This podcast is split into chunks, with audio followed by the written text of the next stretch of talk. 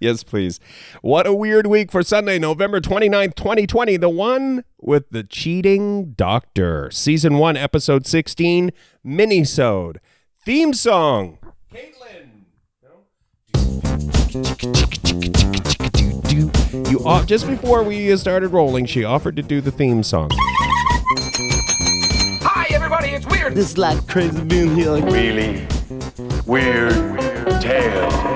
Great show for you today with some wonderful weird stuff. So we're doing a mini-sode this week because we're going to drop another a bonus episode later on. So time is of the essence here, and uh, details on the bonus episode uh, coming up at the end of the podcast. We're doing a top five mini-sode, the weirdest news stories of the week from the living room.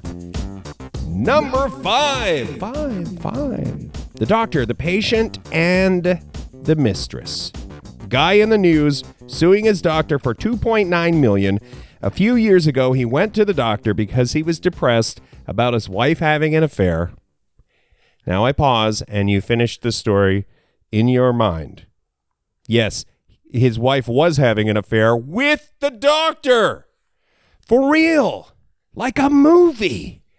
Anyway, the doctor prescribed marijuana to the fellow. Uh, as time passed, the man ended up getting divorced and now is suing the doctor for $2.9 million, uh, some sort of malpractice or some sort of something. The doctor, not only an MD, is also, and this, I'm just throwing this out there, he's also a licensed laughter yoga therapist.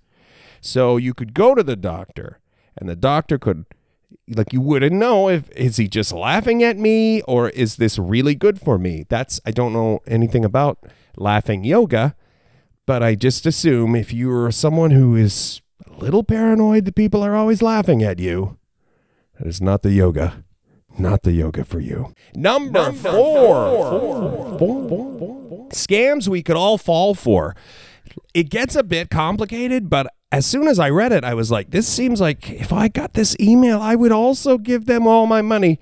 Um, the fellow in Toronto, he applied for a work from home job with Sobeys, national company here in Canada. Seems, you know, so you go to the website and you fill out the thing and they give you the job. He got the job.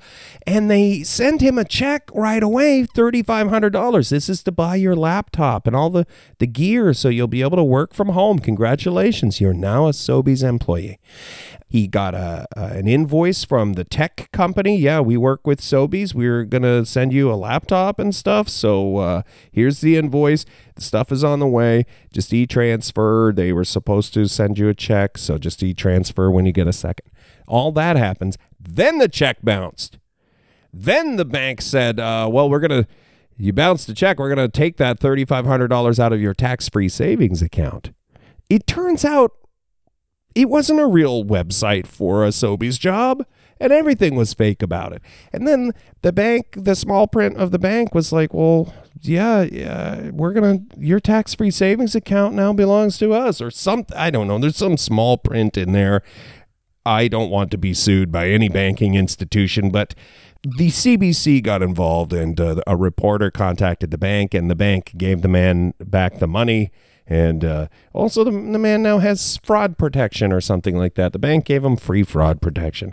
So it has a happy ending. Number, number three. Three, three, three. This one should be number one, and I'll explain my logic why I uh, sandwiched it in here at number three. Number three is the weird metal object in the Utah desert. This helicopter crew uh, are, are flying around. They are counting bighorn sheep they see something weird. They land the helicopter. It's a 12 foot tall, maybe like two feet by two feet metal monolith, shiny metal sticking out of the ground. And they're laying hands on it, taking pictures. They got video of it, and uh, they don't know what it is. They think it's an art installment. And I don't know. It's pretty remote. It's got to be something else. But anyway, this story has further developments. So the the uh, the brave crew are laying hands on it, not worried that any sort of strange uh, beams are going to come out of it and enslave them or something. I don't know. That's just my first take on this. Would be that is a, some sort of enslavement beam generator from an alien race, but they decide not to reveal where the thing is because it's in remote desert. They think people will try to track it down. They'll get injured or lost out in the desert. It could be dangerous. So they publish the pictures and all that, but they don't say the specific location. Follow up, and a shout out to my buddy Tony who sent me the link today. The follow up is the thing is now gone, and they don't know. First, they didn't know who put it there. They don't know who took it away either. This weird 12 foot tall, two by two monolith in the remote Utah desert has disappeared. What a weird story. Should be number one, right? But it's so mind boggling to me. I needed a palate cleanser, so we put it smack dab in the middle of the uh, best of five countdown. Number two. True. True. Scream Therapy website getting busy for the holidays. The uh, Just Scream dot baby website. Just Scream, baby um, because they think uh, they attribute it to Thanksgiving in the United States, also uh, COVID nineteen frustrations in the world, and uh, and then you're, you're, some people traveling for Thanksgiving, some people not because uh, COVID, and uh, so whether you're spending time with your family and that is the reason you're frustrated, or the, you're away from your family and it's frustrating, the, this website you can call the hotline. We have it in the show notes. You call and yeah, uh, that's it. My daughter just went to it. It's just Scream, baby. So you call, you leave a message, they screen it to make sure it's not just a, terrible hate speech, which, you know, don't do that. You call, you scream, you feel better, and then they put your scream on the website. And they're getting like 3,500 submissions a day there for a while this past week, uh, Thanksgiving week in the United States. Just scream, baby! Honorable, mentions. Couple honorable mentions in our minisode. Um, one of them being the clickbait headline.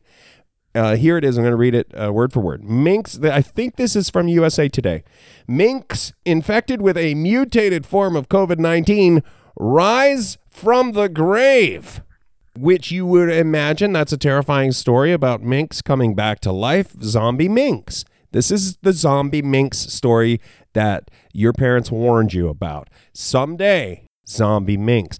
But it's not true. The headline does not say they actually come back to life. They're just lifting out of the grave because of accumulating gases or something like that. Anyway, it's uh it is a uh, it's not as weird as the headline, definitely not as terrifying as the headline. Still pretty Pretty terrifying. Another honorable, honorable mention, mention, mention, mention, is the author with the top secret short story. So, um, Will McLean signed a thousand copies of his book, signed and numbered a thousand copies, wrote one word. So he signed his name, also wrote one word. And now it turns out if you put all those words together in order, it's a short story. He wrote a short story and signed it in his book. So that's pretty cool honorable mention.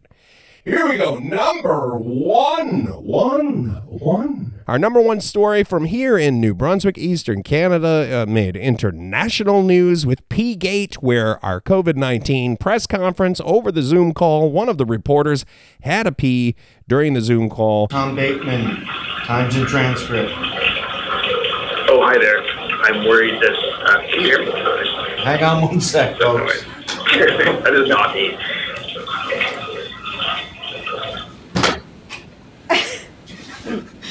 Everybody, please mute your microphones. Nobody knows which reporter did it. And our uh, reporters have been working so hard covering the COVID 19. And I mean, nobody, that, everybody let it go. Nobody wanted to uh, dig deeper and find out. Nobody filed any FOIA requests about uh, who was peeing, who the peer was. It's one of those mysteries. Some reporter did not mute their microphone, and uh, then they went and had a pee on the live stream. see what I did there? Live stream. That's not my joke. Some of the YouTube comments. Uh, I guess New Brunswick is moving into the yellow zone. That was that's kind of funny. That was from Adam on YouTube. Talk about live streaming. Uh, that was from Momer G. A YouTube commenter Nick said this is gold. All right, so that's it for what a weird week, uh, the mini-sode, because we're gonna drop another episode, another podcast in the podcast feed, but it's going to be, it's called, it's a podcast feature we're calling Kate Caitlin? No? We're calling it Caitlin Does Her Homework, and it has to be a podcast. So watch for that in this feed. the What a Weird Week saga continues.